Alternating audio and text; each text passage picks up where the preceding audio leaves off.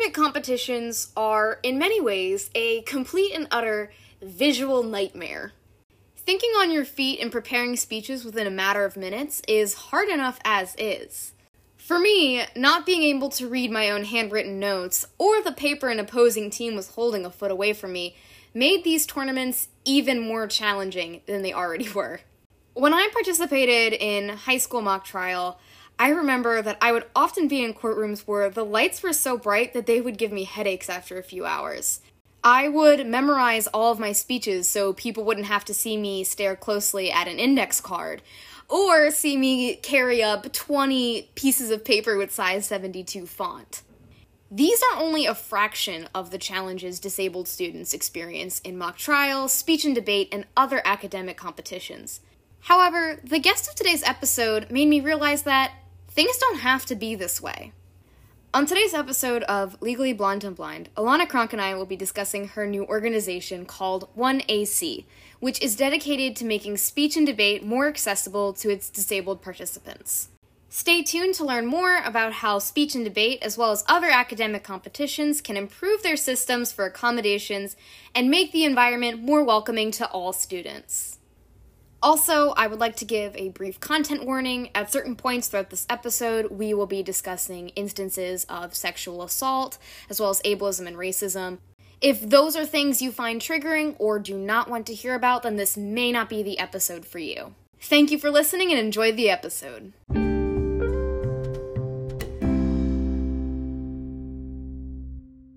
Welcome back to another episode of Legally Blonde and Blind. I am very excited to have this guest with me tonight. This is Alanna, and she is breaking Legally Blonde and Blind history because she is the first guest that is not legally blonde and or blind. well, thank you for having me. You're still welcome. and we have a third guest in the room with us, Alanna's ESA, Twinkie, who unfortunately cannot add spoken contributions, but she is contributing vibes. So yeah, she is definitely pulling her weight emotionally, um, and performing her duties in that in that way. oh, you know there it there, is. there she is. She's saying hello. That was perfect timing, actually. Well, so I've posted on my social media accounts a few times about your organization, One Accessibility, and about all of the work you are doing. But before we get into that, could you just introduce yourself, talk a little bit about what you're studying, some of your interests, past projects, etc.? Right, yeah. So, uh, my name is Alanna Cronk. I am a student, I'm a rising junior in the college at Georgetown, double majoring in philosophy, English, and I go back and forth about adding disability studies as a minor. Um, I take the classes anyways, it's just a matter of if I'm going to formalize it on paper and um, in that way. Uh, I'm interested, obviously, in disability studies. I took a course with Professor Lydia X.Z. Brown, and they really like inspired me. They are so passionate, and one of the biggest things I noticed in their classes is that they implement such wildly accessible practices that on syllabus day, I literally started crying because I was like, wow, this is so much of a better environment for me. And that's when i be- that was the very beginning of what i um, became conscious of like okay uh, like disability in a more theoretical critical sense and the power of accessibility. Um, my interests include beyond that different philosophical things super into religion and doggies and nature and I just started kayaking. So yeah, those Yes, we did go kayaking two weeks ago and that actually that actually went well. It I didn't fall in. it went really well. I'll take that as an accomplishment. Yeah, and I guess the other things I've done include um, humanities research, which is a big reason why I transferred to Georgetown, is I wanted to be able to do um, more research and independent academic projects. So my first one was an ethnographic study, like a, a real formal one with IRB approval and everything, of street harassment and catcalling. That one was called Hey Beautiful, calling out catcalling culture, and that accumulated in like a 30 page paper, 20 page zine, and a poster, and I presented it at a bunch of conferences. The second project I've done was called Logic in Wonderland, and I examined symbolic logic in Lewis Carroll's Alice in Wonderland. You should plug your website. Oh yeah, and then uh, you should totally visit my website, Alanna Cronk, A L A N N A C R O N K, alannacronk.com, where you can view copies of my work. And I have a few other projects, but those are the two main ones that are like coming to mind that are not one accessibility. Alrighty, and before we get into one accessibility, I know this is going to be challenging for you because I still don't understand speech and debate after knowing you for a few weeks. But could you give an elevator pitch of speech and debate? Right. Uh, okay. First of all, it's weird. It's its own little world. Um, I guess that is the same with like all other little interests, but it's the way the world functions in speech and debate is very different from like the real world. Uh, I'll give that like precursor. Uh, to explain it as simply as possible, speech and debate is an extracurricular academic activity for students that are based in um, academic discourse, argumentation, and the core of it is through it expresses itself through speeches. Um, speech and debate are a little bit separate, but they happen at the same tournament. Uh, speech or individual events is a series of usually 10 minute long speeches that take several different formats, such as original oratory, humorous interpretation, dramatic interpretation, and so on, where they're different, either self written or adapted published works that kids um, you know, do and perform. And on debate, it's different styles of debate, either one on one or two on two, and that range in different lengths about different um, policy topics. And those include things like Lincoln Douglas debate, policy debate, um, parliamentary debate, and public forum debate. And they just introduced big questions. And the longest, oldest, hardest form of debate there is called policy, and that involves trademarks uh, called spreading, which is a extremely uh, inhumane speed of speaking that is like you know Eminem. uh, rap god that that Yes. one verse that's famous for being very fast it's faster than that and it's two hours of debate at that speed um and that's like one tiny little You should guess, you should play the video.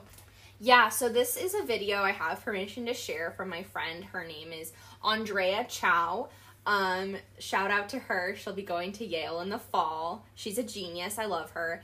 Uh, this is a very short video of her spreading, not a case. Case is what um you would case is a thing you present in debate that's like your series of arguments. This is her spreading you know speed reading lyrics to a song and it's it's going to be indistinguishable um, and that's the point is you cannot understand spreading but this is how um, people talk in debate.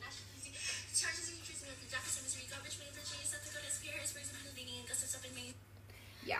And even if the audio quality was perfect, you wouldn't be able to understand it. yeah and it, it that she's not it, it gets faster like no shade to andrea but it gets faster uh, than that and that's obviously like a very obvious barrier to entry for this activity but there are t- t- 10 billion other other ones Yeah, so how did you get involved in speech and debate? Right. So I was an eighth grader, and my middle school surprisingly had a speech team. This speech team was a closed circuit, it was not affiliated with the National Speech and Debate Association, which 99% of speech things are.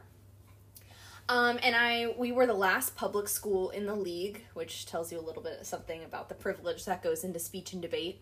Um, and we competed against all private schools, and it was just speech. There was no debate, and speeches were five minutes instead of ten. And that year we had, Believe it was five tournaments, and you're allowed to enter into two events each. Events were things like storytelling, sight reading, humorous, dramatic interp, duo, ex um, expository speaking, poetry, things like that.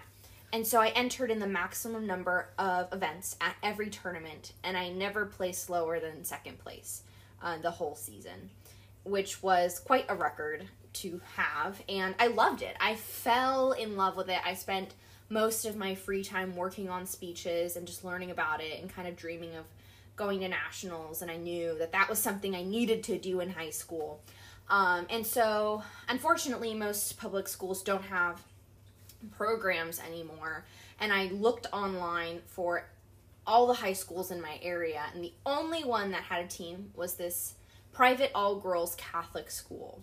And I did not think about the ramifications of what that would do to me emo- emotionally going to a Catholic all girls school. You mean you don't belong in an all girl Catholic school? exactly.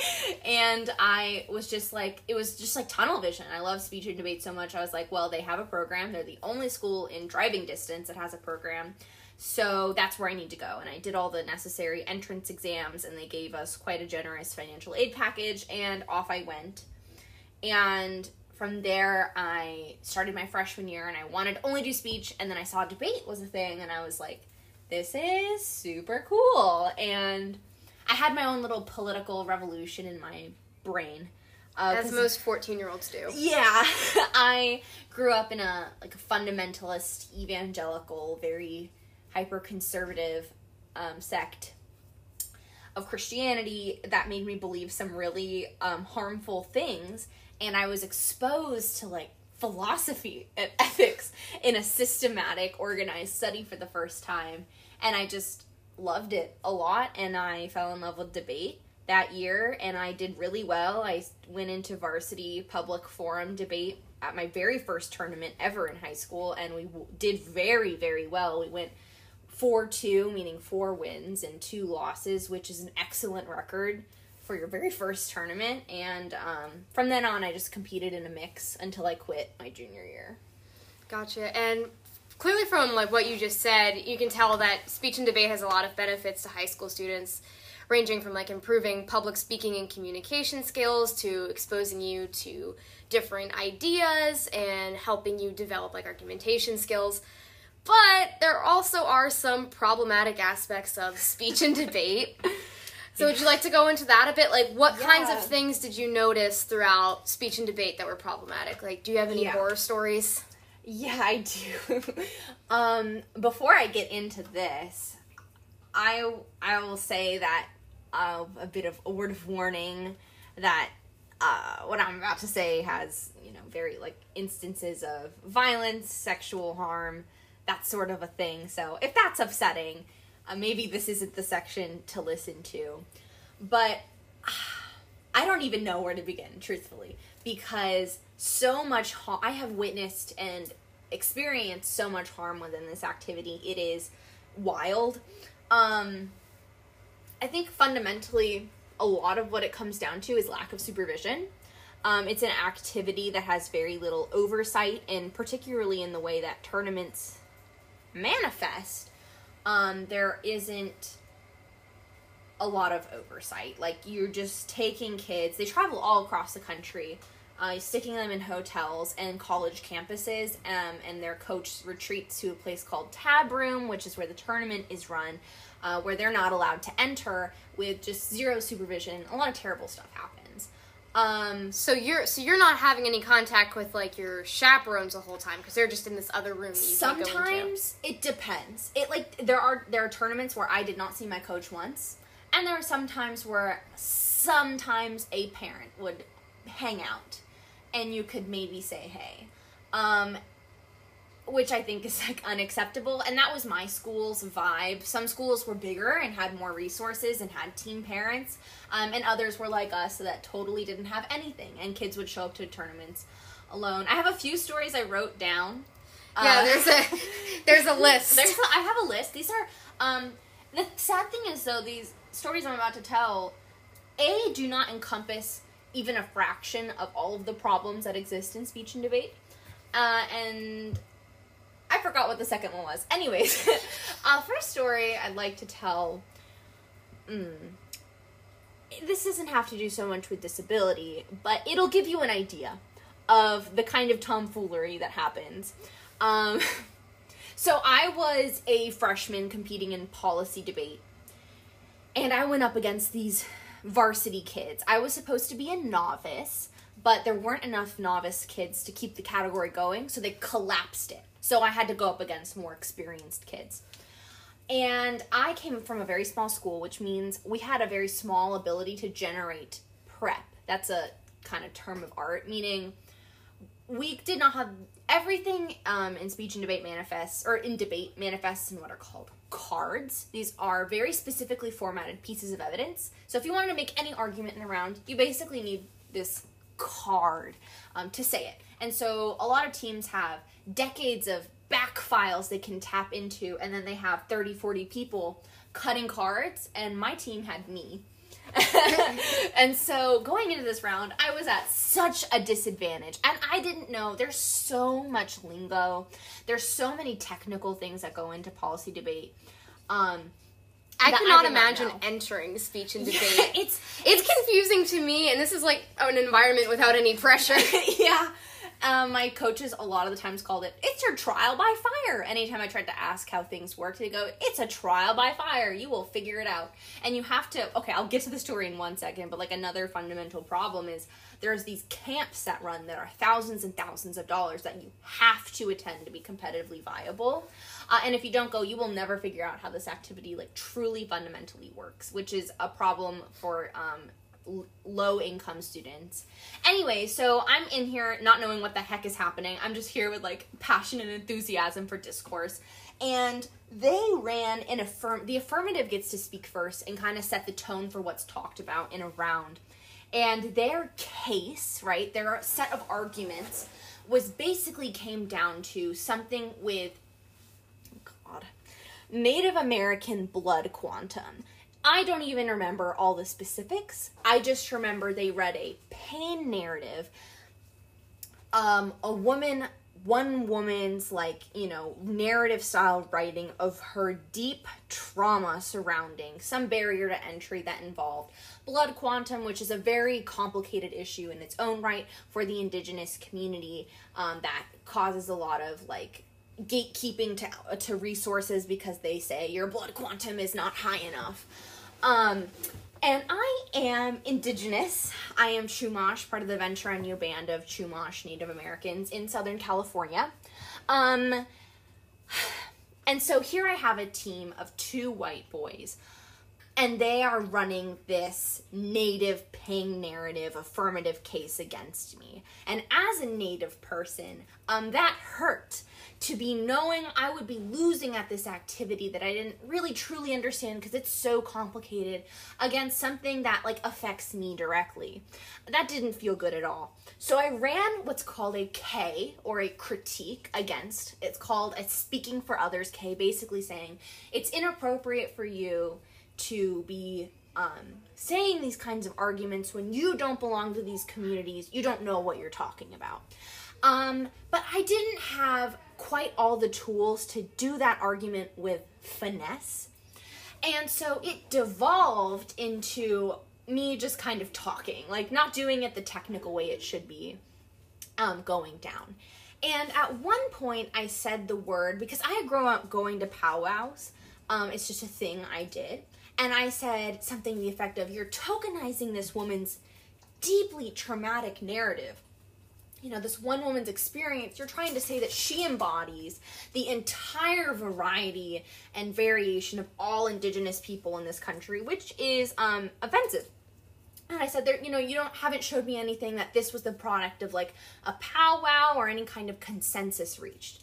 And I noticed when I said the word powwow, um, the the tension in the room was like feelable, Like palpable. palpable, yes. And they it devolved into them calling me racist for saying like oh yeah indians have powwows or whatever from like but i had said multiple times you know i'm indigenous myself and to me powwow is just the word for a meeting of mm. native people. To them it sounded like racist white girls like oh my god powwow or whatever. And i got assigned 25 speaker points which is or maybe it was 26. Basically, that's like an insult and a punishment. It's if you were to get a 25 or 26, that record is public and it's like you said something that was very harmful. Very So are they almost like decorum points, like how um I guess like polite you were to the other other Yeah, team, and like if you said anything inappropriate? Yeah, a little bit. It also has to do with like your speaking style. And so getting that low of a score is like What is it out of? 30. So in the range is 25 to 30 though. Oh, So, uh, and you never assign 25 or 26 unless there was a problem. Like someone Okay. said something terribly horrible. Um, like okay starts at 27, that's still kind of offensive, and then like 28's good, 29's great, and 30's like perfection amazing, and you can assign fractions of points as well. Of course, because that would that you know it'd be too easy if it was only whole numbers. Yeah. Um, so that gives you an idea of like some of the the tomfoolery, the the silliness. You know, I, I told you the other week I was judging the national speech and debate tournament, the national nationals. I was judging nationals, and I got this impromptu round. The way impromptu works is you have you're given a noun or a topic, a quote, a something. You know, the topic could be. Um, joy it could be fairies it could be a quote you know and then you have two minutes to prepare a speech uh, usually in like five paragraph essay style kind of like here's my point impact resolution or whatever. And um and it's a five minute speech. So i was judging this impromptu round and the topic this kid got was integrity. If you had to think of a few things a few points to point to about integrity marissa uh, what would you say You know, I would talk about some of our country's great leaders. You know, not who this kid brought up. yeah marissa already Like knows think this the story think think the worst possible person you could associate with integrity. Right. So this kid starts his very first sentence of his speeches. Adolf Hitler had integrity. And it went on. And you you sent me that speech when I was Yeah. ha- and I re- I read it when I was half asleep. I just woke up and it was like Adolf Hitler was a great world leader. And I'm like, huh? Yeah. and one of his main points was he was pointing to and he and then he went on he was like Adolf Hitler, Joseph Stalin, Joan of Arc, the someone else. Uh, Winston Churchill are all great leaders and and it's because of their integrity.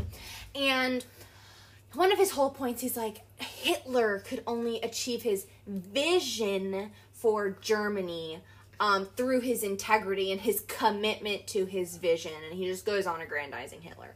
Um, those are the kinds of things that happen very, very often at tournaments. So basically, what you're saying is that you have people coming from these extremely privileged backgrounds, and they're not really getting the perspectives of people who are lower income or who are part of like indigenous groups or communities of color, and then that's where you start getting these Yeah. kinds of ignorant comments and behaviors from. And then I guess more to move on to like the accessibility Right, right. problems. So, what kinds of accommodations did you receive like when you did speech and debate? So none. um, for a piece of contrast, I feel like it'd be maybe just to get a little kind of piece of who I am as a person. I have a bunch of accommodations at Georgetown. I have um, 1.5 times extended time on exams. I have alternative test date. I have extra absences. I have um, quiet, like alternative. Twinkie sparking. Um, like I get to take my tests in a separate room that are free of distractions. Um, things like that.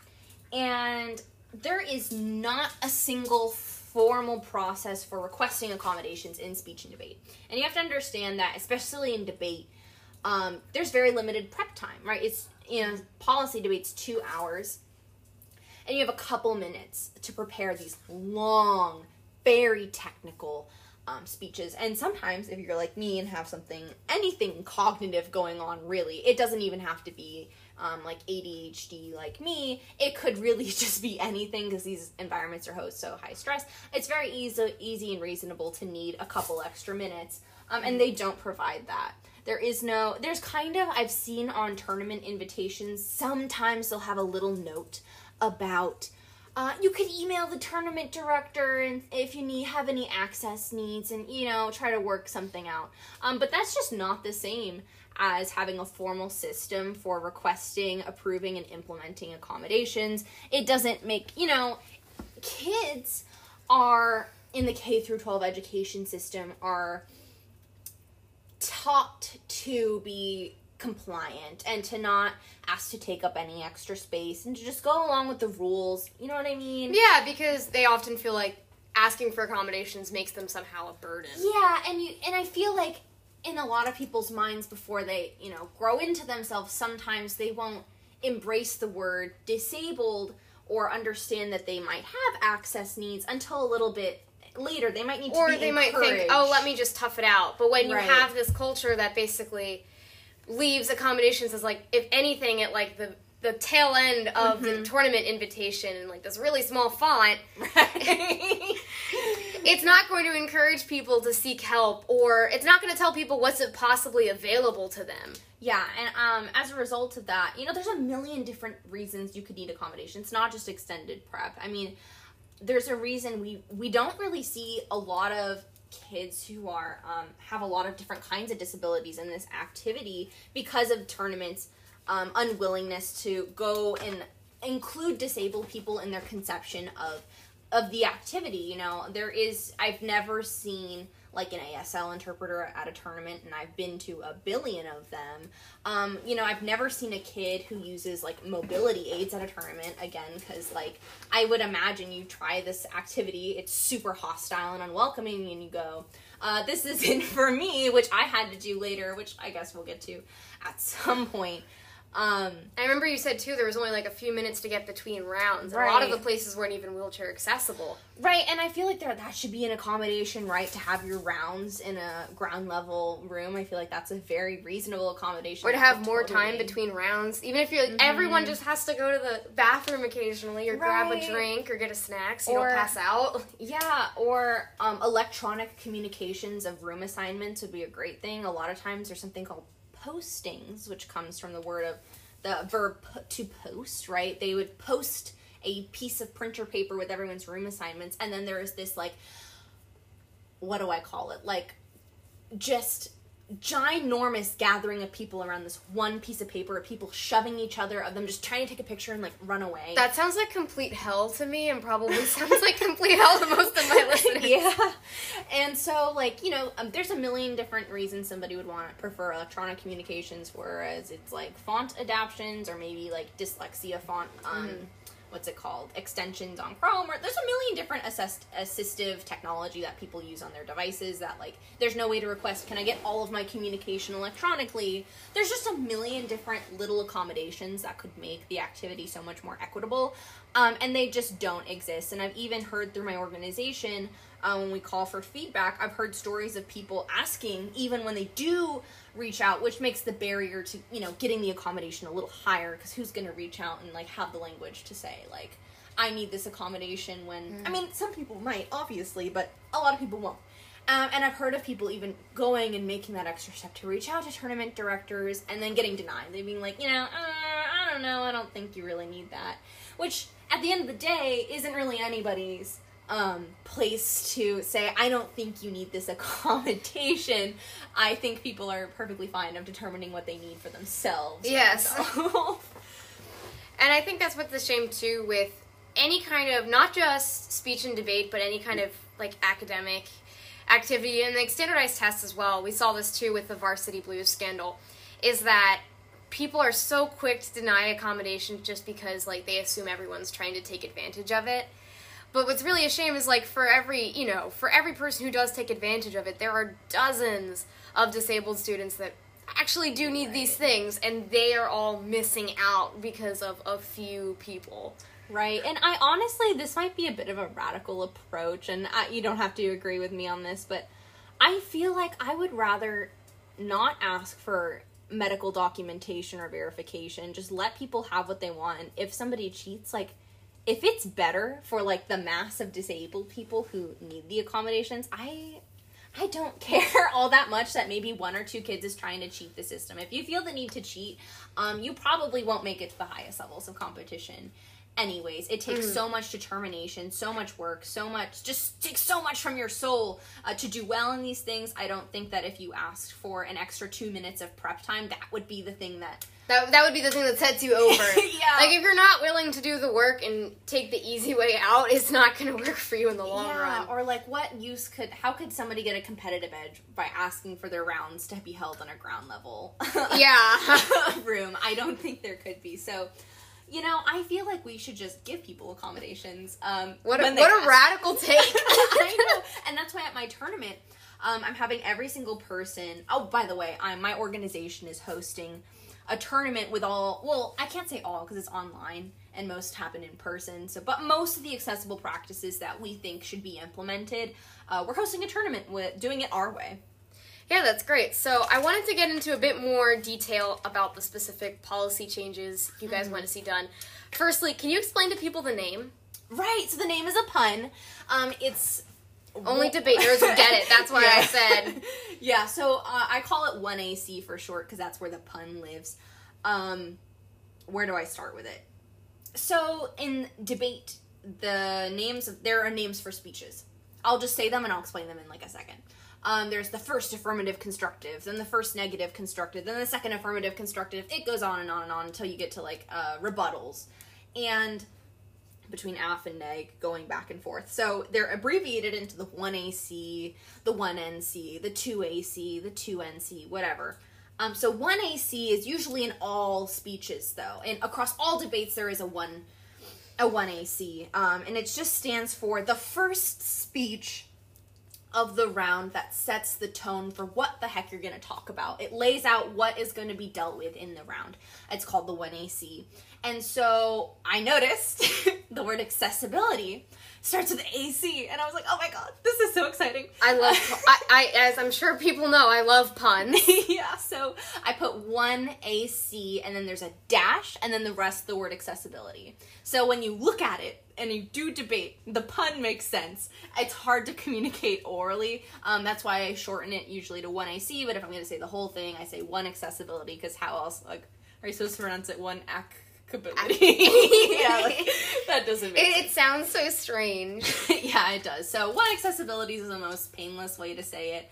Um, yeah, that's the the pun with the the name. Anyways, so firstly, I know one of the biggest changes your organization would like to make is making a more formal system for requesting accommodations because as you were talking about earlier, it's inconsistent at best. So what what specific types of impro- improvements would you like to see? Yeah, so I think that um, the National Speech and Debate Organization, who most competitions run through, they have a website called Tab Room, which is Tab Room is the name of a physical place at a tournament where um, the tournament is run from, and so the website is basically where all the online stuff gets dealt with. That's where you register.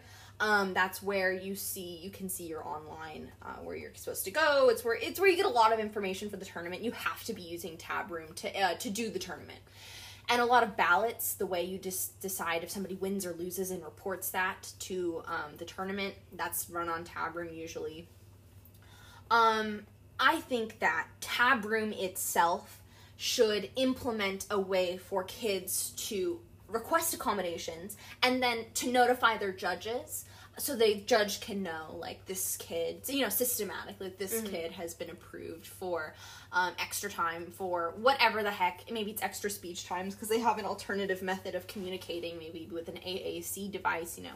Whatever the accommodation is because sometimes judges need to know so that they can um, a not bother kids about it and b facilitate and protect um, that accommodation being executed. And so I think that is one of the biggest ones that the, the softwares that these tournaments are run on. There's another one called Joy of Tournaments, another one called Speechwire, but Tabroom is the biggest one.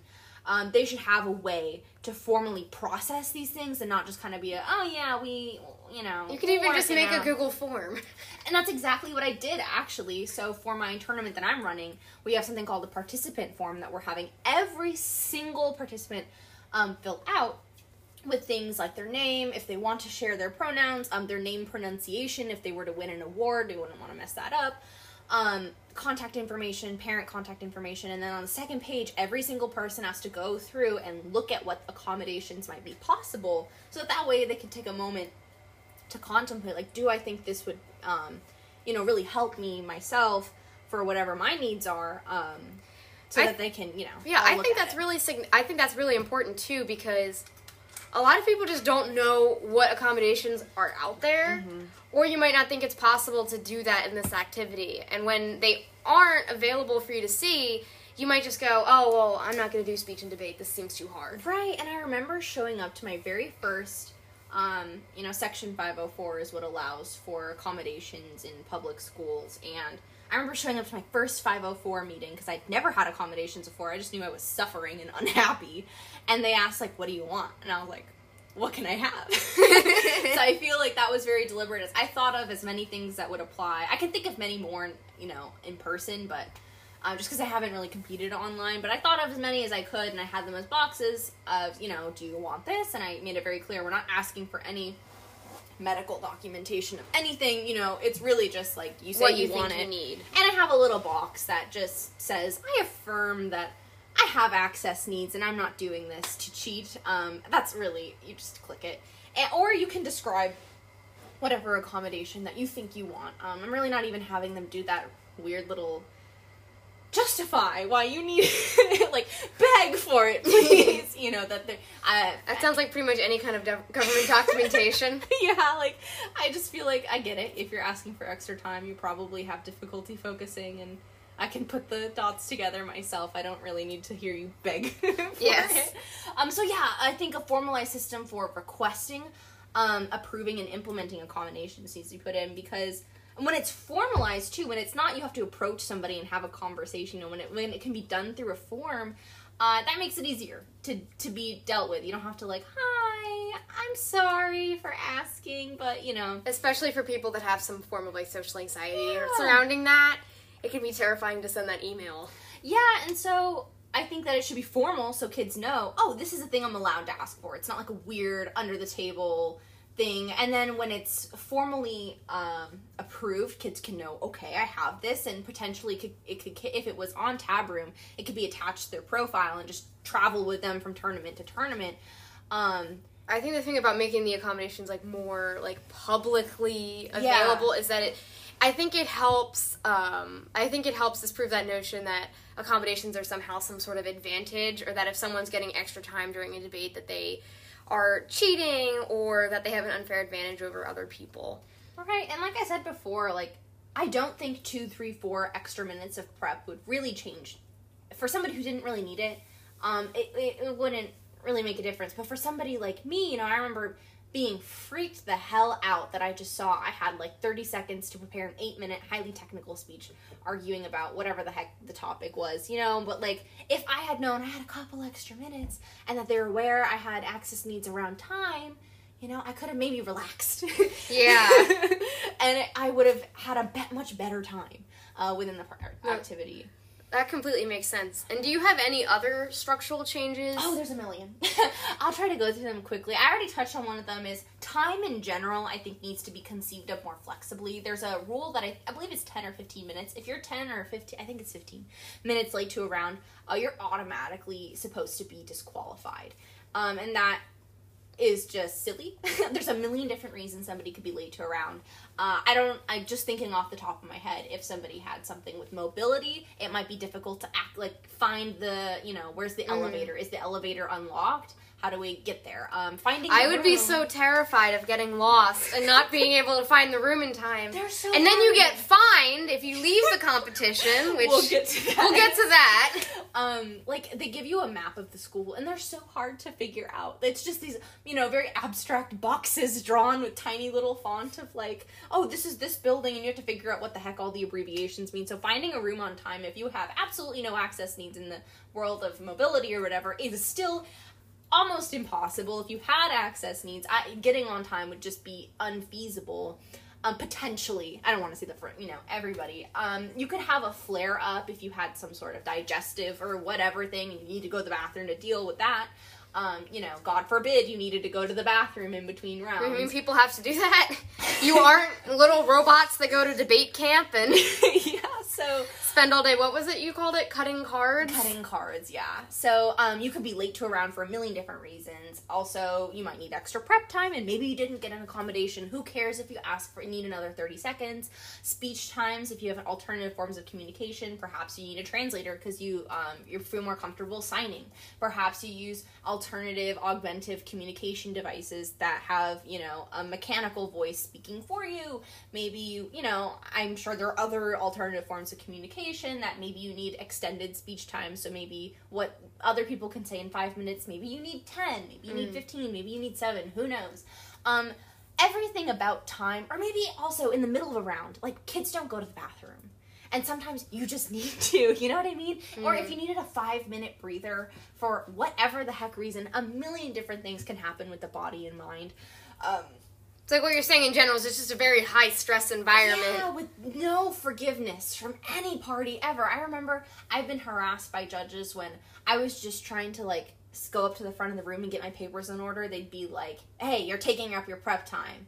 Like, you need to start your speech now." And it's like I took 2 seconds to like get my papers in order. Like so time needs to be conceived of more flexibly. And that's there's a difference between I feel like everything in general should be designed as universally as possible for access and then implement accommodations um, when it's just not feasible for everybody right because the you know bringing it back to time is just a really easy thing to talk about um, you know you do need proportionally more if you have problems focusing so maybe time can't be unlimited for everybody or maybe not everybody can have a root because you guys would talk level. for an hour if given the given yeah. the opportunity right so accommodations when it can't be for everybody um, and also accommodations are really sustainable form of like, oh, I didn't know that this was an access need. Let me let me think about it because now you're I'm giving you the space to tell me what you need.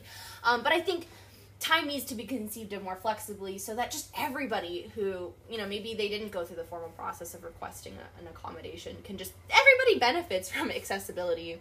Another thing is um, incident reporting. Uh, like we I was saying before, some really nasty things can be said to you um, in round that are extremely racist. I've heard of slurs being thrown around. You can hear extremely homophobic, like whatever. It's everything. Like every form of discrimination, I have heard of it happening at tournaments. Um, I've also heard of, unfortunately, there's a huge um, sexual assault problem at tournaments that there. I'll shout out. Um, Speaking Up Safely, Speech and Debate Stories are two organizations that do a lot with specifically addressing sexual assault in speech and debate because there's a lot of it.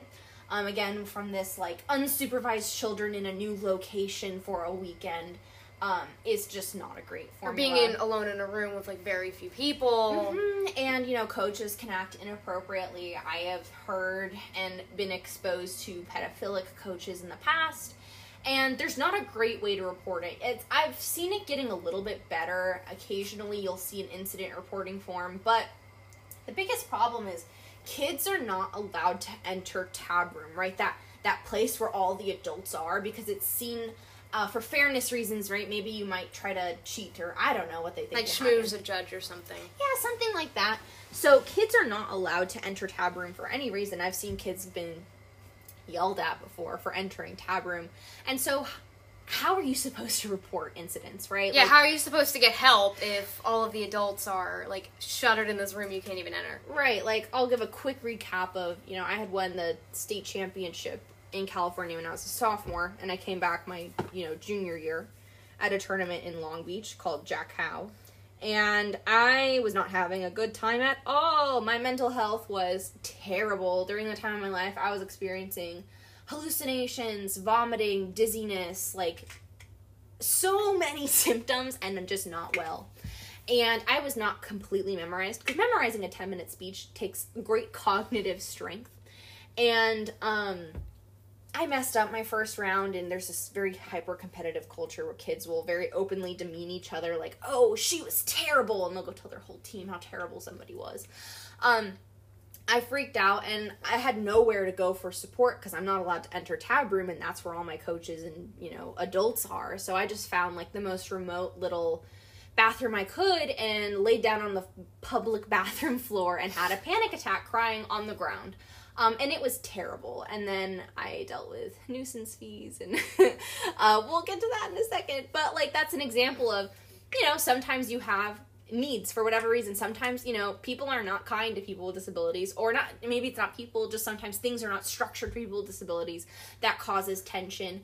Um, and you need support and help, or maybe you need to report an incident or let somebody know I'm not doing well, or maybe somebody was unfair um, caused you harm, and you need to tell somebody, and there's just no real good way to do that. They're doing better with some forms or whatnot, but they're just it, it needs to be better. The forms are inconsistent, right? Like you can only see them at some places. Like mm-hmm. like similarly with the accommodations, there should right. be you should know how to report it, and it shouldn't be something that's under the table. God, it yeah, it yeah, it should be in the software for the tournament where everybody knows how to access that. Everybody should know how to report a tournament and it, or report an incident, and it should be the same.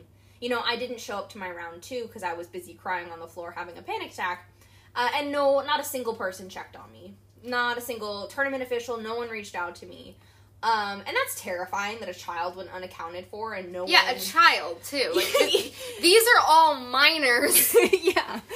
Um, and also, I don't want to focus too much on disability because this is a very intersectional issue where there's also a lot of violence that happens at tournaments. And, you know, if you've just experienced this incredibly traumatic thing, how are you supposed to, you know, the second you enter tab room, someone's going to yell at you? How, you know, that's not something you need. I feel like there should be a policy that, like, kids and then you have to get your to your round in five minutes Yeah. too. So like you can't even process what traumatic thing just happened to you. Right, and um, well, I guess we could talk about the the scheduling because we brought it up a few times. A lot of times, schedules um do not. Again, this is a thing where it's like, yeah, one or two tournaments might get it right, but majority don't. Um, there aren't breaks or times to eat built into most tournaments, and so I've been at tournaments where it was just round after round after round with. I get out of a round and my other one has already supposed to have started, and I'm running to where I'm supposed to go. And there hasn't. I've had rounds where I did not eat like a single thing for almost a whole day. Oh, you should tell them about the food that's available. We'll get speech to and debate. we'll get to the food in two seconds because that's ridiculous as well. Um, and again, like around disability, you know, a lot of disabled people can't come. That's the whole point. You can't command your body to like do it. You know, just be a certain way. And sometimes you need to administer yourself medication. Sometimes you're having a flare up. Sometimes you can't do it. Sometimes you mentally need to reset. Sometimes you need to eat because of whatever disability. There's a billion different reasons why it's unhealthy and unsustainable um, to just be like go go go go go the whole time. And you know, I was designing my schedule and it took a little finessing, but. Uh, we have, I believe it's three hours, something like that. We have a lot of space in between our rounds to make sure that um, even though it's online, you'll have a moment to not care about this tournament when you're. You'll have a moment to take a few deep breaths, get some water, take Right. a walk. Yeah. All those things are extremely important. It seems like debate does like the, the current like system doesn't really emphasize those things nearly enough. Oh, not at all. Uh, and the food is the other thing. Is this is funny? no, it's not funny, but It's so bad. It's, it's funny. so bad. So, do I just start with like the funny thing? I guess the National Speech and Debate Organization. As I was setting up my tournament, I was reading their materials for oh, so you want to become a coach, so you want to start a team, so you want to uh, host a tournament, and their official um, guide for how to host a tournament when it comes to food. Um, oh, I think I I have it the screenshot somewhere. I'll pull it up in one second. But they recommend the the tur- like the NSDA recommends the food that be provided at tournaments is pizza. Um, which sounds like ha ha pizza. Yeah, you're just annoyed at like you know eating silly bad food. There are so many people that can't eat pizza. Yeah, so it there are a million different reasons why somebody would need uh, different food. Celiac disease, lactose intolerance, I don't think I ever mentioned that on the podcast. I actually do have celiac disease too. Um, you know, I don't think that's ever come up. diabetes. Yeah, all those different things, and it's Even like religious reasons or Yeah. ethical um, things that you Like if you're vegan, to. yeah. in your life. Uh, pizza doesn't work with like most of those things, especially like religious accommodations too. I'll, I'll read the the section from the. Um, so one of them was like a checklist of like what you should do the days leading up to the tournament. So it said Thursday, it instructs you to quote order pizza for Saturday delivery, and then in parentheses or whatever food you're ordering to sell. And then also it says you know things you should plan for. It says food plan. My team members were assigned particular items to bring on tournament day. These could be three 12 packs of Sprite or two dozen homemade cookies. My food parent always had people take care of certain big items.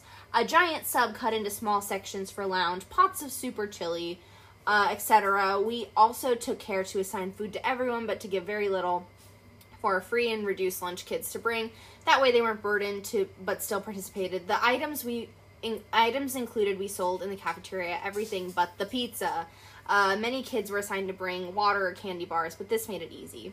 So you can see in that the everything but the pizza is a reference to like pizza is at every single tournament, and I have been at tournaments where the only food was pizza. Most tournaments, the only food is pizza or candy bars, and that doesn't work with so many people's dietary restrictions. And I'm gonna say this, but I'll, I'm gonna put a caveat on it in just a sec. It would be so easy to just go to the grocery store with 60 70 dollars and buy gluten-free bars to buy a, a couple you know apples or whatever at costco to buy whatever you know in whatever dietary section that they have to just take a couple boxes of whatever to make sure there's something but even that is not enough i don't think because you need to eat breakfast lunch and dinner um, And you don't even have enough time to do that. you know i've been it's not uncommon. Well i'll say it's mediumly common to stay at a tournament until night.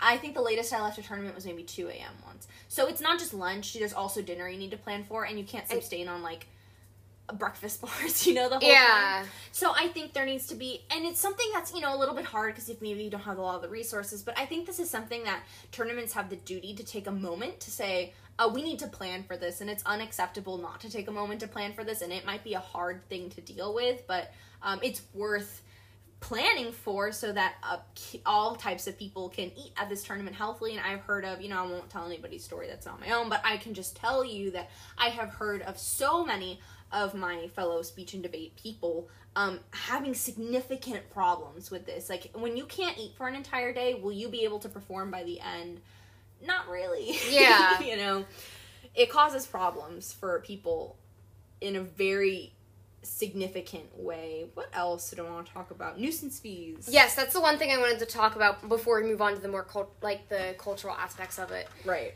So explain nuisance fees. You you sort of alluded to it. Yeah, so uh let's talk about the word for a second. Nuisance fee. It's clear they like don't like whoever needs to receive one. And I think nuisance is such a harsh word. So basically they're designed to if okay at a certain point in a tournament in preliminary rounds before breakout rounds you might be able to decide or figure out that you're not doing well and you're not going to make it to elimination rounds. Um, usually, the standard in debate is to win four rounds and to have only lost two. Going four two is what it's called. Uh, maybe you went three three and you know you're not going to break, or maybe you lost all your rounds. Um, they want to prevent people from leaving the tournament early. Uh, same thing goes with speech. Maybe if you just like totally messed up, you know, maybe you'll leave the tournament. Is what they think will happen, and so they'll fine you. It it uh, it varies per tournament.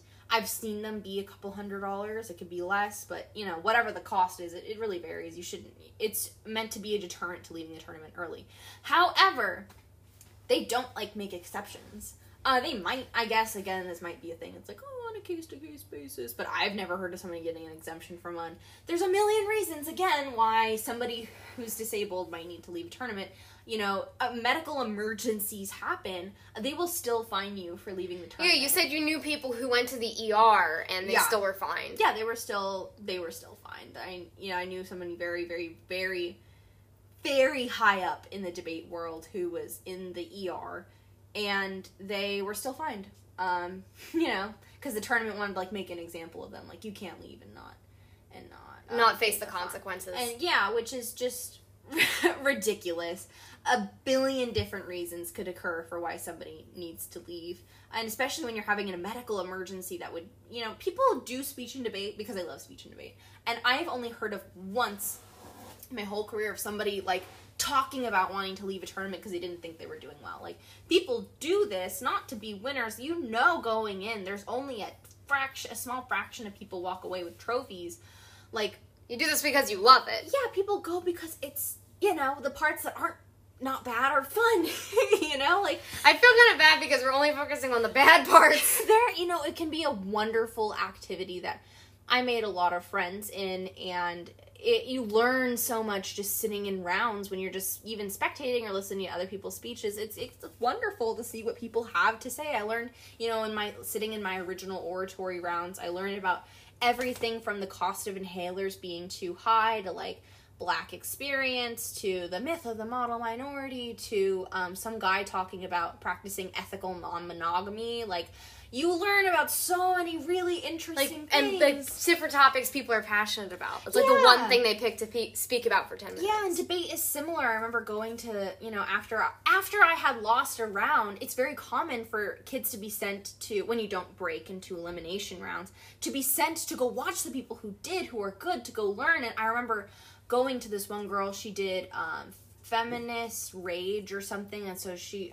it was like a performance af performance affirmative case where she was like screaming and yelling about feminism in like a very performative and really cool not performative like performative activism like in a performance uh, type way and that was just amazing to watch. So it's actually the opposite. When kids lose oftentimes they stay to watch the other Yeah, they stay to learn. they love it so much. So I don't even think they're necessary in the first place, but um, it's it literally fines and punishes um, disability when people do need to leave for reasons related to disability, Yeah. which is ridiculous. And I think all of these specific um, policy changes that you're bringing up right now allude to the like very hyper competitive culture of debate.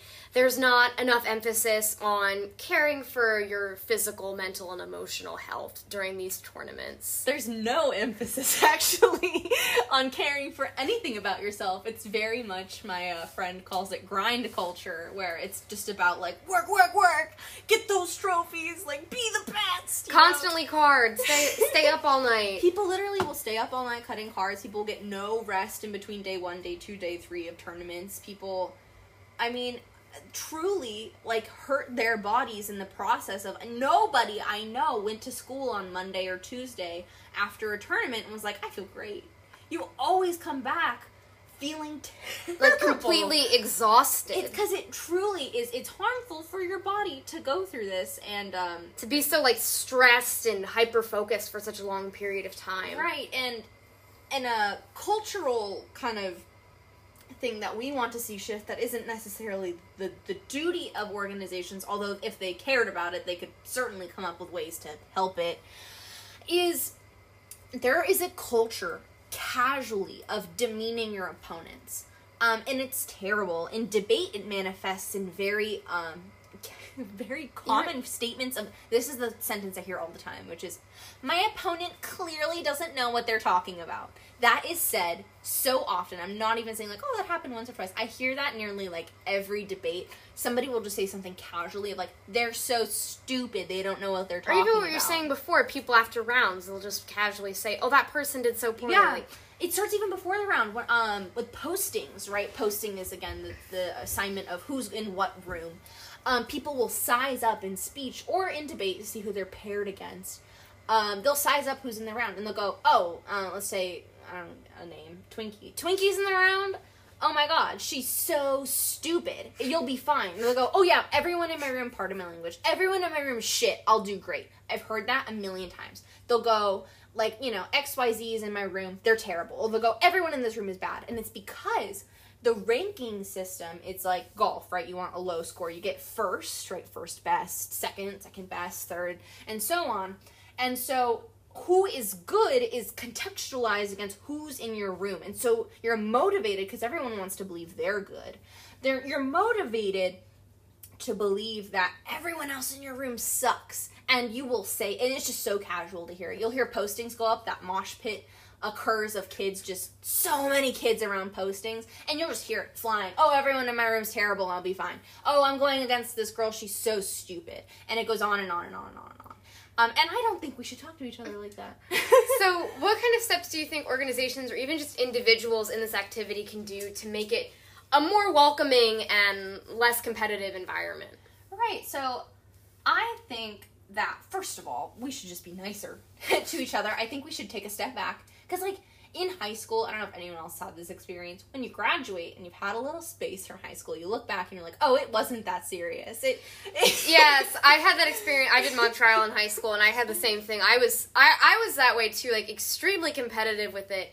And then you look a year ahead, and you're like, it doesn't really matter. It's Yeah. it's a single tournament. So I think kids need to take a moment to self reflect and go, like, you know, winning, like, it we're here for funsies and i think 90 you know some people do it for college. That's like 90 80% of people are there because they truly truly truly truly love the activity um in the weird in, it's a weird activity to like but they're there because they enjoy it. And that's why people go and i think we should be reminded of that. It's not about the winning because at the end of the day only you know only one person is champion in each event and a handful of people get trophies beyond that. So if the only thing you want out of it is a trophy and a title um this is not a place to be I know, and there's so many skills like we were talking about that you get out of it that aren't even just the trophy. yeah what i you know Like I, even just when you get to sit there and watch another debate. yeah i learned so much and truly this activity it again like i said at the, at the top of our conversation i had a political awakening in it that totally restructured the way i think and my values by participating in this activity and hearing what people had to say um, and those are benefits that everybody can access through uplifting and listening to each other um, and then Keyword on listen. yeah So maybe not spreading as fast. and the and the second thing that organizations could step in to do, and this is um, something we're doing at my own tournament, something that I came up with by myself, um, is making your rankings primarily determined on a qualitative assessment uh, assignment of points that you're allowed to tie for. I'll explain what that means. So if you're in a round. Uh, maybe uh, the scale I have assigned for my tournament is a scale of 1 to 10, where you can truly assign 1, 2, 3, up till 10. Not only like, oh, the upper end is only acceptable. No, like, you can assign the full range. And when you do that and you allow ties, it's possible for people to, if you had, you know, three legendary people in the round, for them to all get tens, and success is not predicated on other people being bad. Your assignment is truly just your How well you do. Yeah, and then we're keeping the comparative rankings as a secondary tie breaking system because ties do happen um, relatively often, and so you do need a system for tie breaking. But if if the comparative ranks of one, two, three, four through seven um, were not that, you know, important, then you'd be. It would be less like a focus on like how the other people are doing and more of a focus on how you're doing. Yeah, and then you'd be allowed to respect other people in your round and know that their success is not literally your loss. Because at the moment, that's how it works. That, yeah, that's how it feels, especially when you're in such like a, a fast-paced and Yeah. stressful environment. Yeah. So we went through a lot of the different change, like a lot of the different changes your organization wants to see, and we talked a lot about the tournament that you are hosting. What other steps is your organization taking to raise awareness about these issues that you talked about? Yeah, so we have an Instagram where I post little Instagram graphics. That They're very be, pretty. Thank you. It used to be every day. Uh, it's really hard to generate graphics every day, so now it's more like a couple times a week. Uh, that's at it's one accessibility with a dot after one AC, a period. Uh, that's the handle.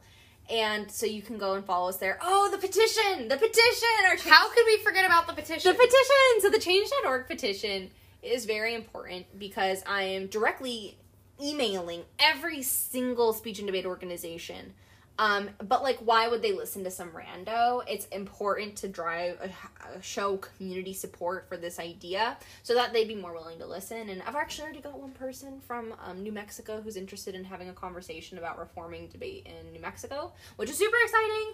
Um, but I'm going to be following up with them again with another round of emails. But yes, the change.org petition, which you can find linked on our website at 1ac dash, and then it's the rest of accessibility um, dot com. You can find it there. You can find it on our Instagram linked. You know, find it on my Instagram bio alannacronk. Uh, it's in just any one of our websites. You'll find our link tree, and it's on our change.org. It's titled, um, what is it titled? Help make speech and debate more accessible on change.org. And it has almost 200 signatures. We're at 196, 187. I feel think. by the time this episode's uploaded, you will be at 200 signatures. I hope so. Um, and I'm, I think the next phase, once I get my tournament up and running in the next two days, my next phase is really then the rest of the summer. I've done the generative work of putting together the case, of putting together the tournament, putting together some content on Instagram. Um, the rest of my summer is going to be focused on promoting what I have put out uh, for Yeah, conversation. Great. And if people are interested in participating in your tournament or giving any other kind of feedback, like what can what steps can they take? Yeah, so we have a tournament. We have a tournament interest form um, that's in our link tree as well. Our link tree really just truly has everything, and I feel like it's a great because there's a bunch of different links to click on. Uh, you could totally just gravitate towards whatever suits you. We're, you're allowed to submit features nobody has yet, but if anybody felt the need to talk, wanted to talk, a platform to talk about accessibility, we're totally willing to share our platform. Um, if you wanted to submit a blog post, if you wanted to submit an Instagram post, whatever it is, you're allowed to do that. Sign up for our tournament, um, which will be August, I think, 7th. It's the first weekend in August. Um, we also have the Instagram, and then like honestly, if anybody just wanted to talk and chit chat, they could totally just email us, which again is linked everywhere. You could totally just find it. And you also have a feedback form too. Yes. Oh, and the feedback form. So, um, you could totally, if you had thoughts about what you think should change in speech and debate, uh, the feedback form has been super important. We've actually added multiple things in our case as a response directly to what people wrote in our feedback form. And it, sometimes it was just you know one person mentioning it. It's like you know that's a really good idea. We're gonna add it. Um, so I've definitely reformed what we've written on our website on what is our official platform in response to you know what the community wants because I don't want to just be talking about myself. I really do want to be representing the wider um, disabled community to the best of my ability. So I felt like the way to do that is to you know ask. Yes. yeah. I think it's great. Like even just listening through all the different needs that you accounted for, I think this organization is really taking into account like all of the different needs that people can have and i think it's i think it's great that you're not only considering disability but socioeconomic status gender race all of these different factors that impact somebody's ability to participate in this extremely valuable high school activity i appreciate that so much i I try my hardest because I experience a lot of different types of marginalization, but I don't embody them all at once. and um, I'm trying my hardest to include everybody that I can while also not, you know, speaking for others, but just kind of, you know, listening to what, you know, people have to say, what they think, you know, should be the deal to get the, the situation, the 411 on what other community discourse is and trying to include it in our platform to the best of my ability. Well, yeah, thank you so much for joining me today. I really appreciate having you on. I think you are such an articulate and just relatable human. Oh, thank you so much. I appreciate that. And deeply. Twinkie was licking my legs for like half of this episode, and I was just I was cool with it. She's really been a really good girl. But yeah, thank she you. She so has much. been. She has. She only barked like once. Yeah, she did a really good job. Um, and thank you. I'll be replaying that compliment in my head uh, for weeks. I thrive on compliments. So yeah, thank you so much, and thank you. Words of affirmation. yeah, thank you for having me on and allowing me to um, talk about my organization. I really appreciate it. Well, thank you everyone for listening. I hope you enjoyed today's episode and will visit 1AC's website as well as sign their petition. If you like this episode and would like to stay up to date, make sure to subscribe to Legally Blonde and Blind on Spotify, Apple Podcasts, or wherever you get your podcasts. You can also stay up to date on my social media accounts, my Facebook page, Legally Blonde and Blind, and my Instagram account at LegallyBB underscore. Thank you for listening, and I hope to see you soon.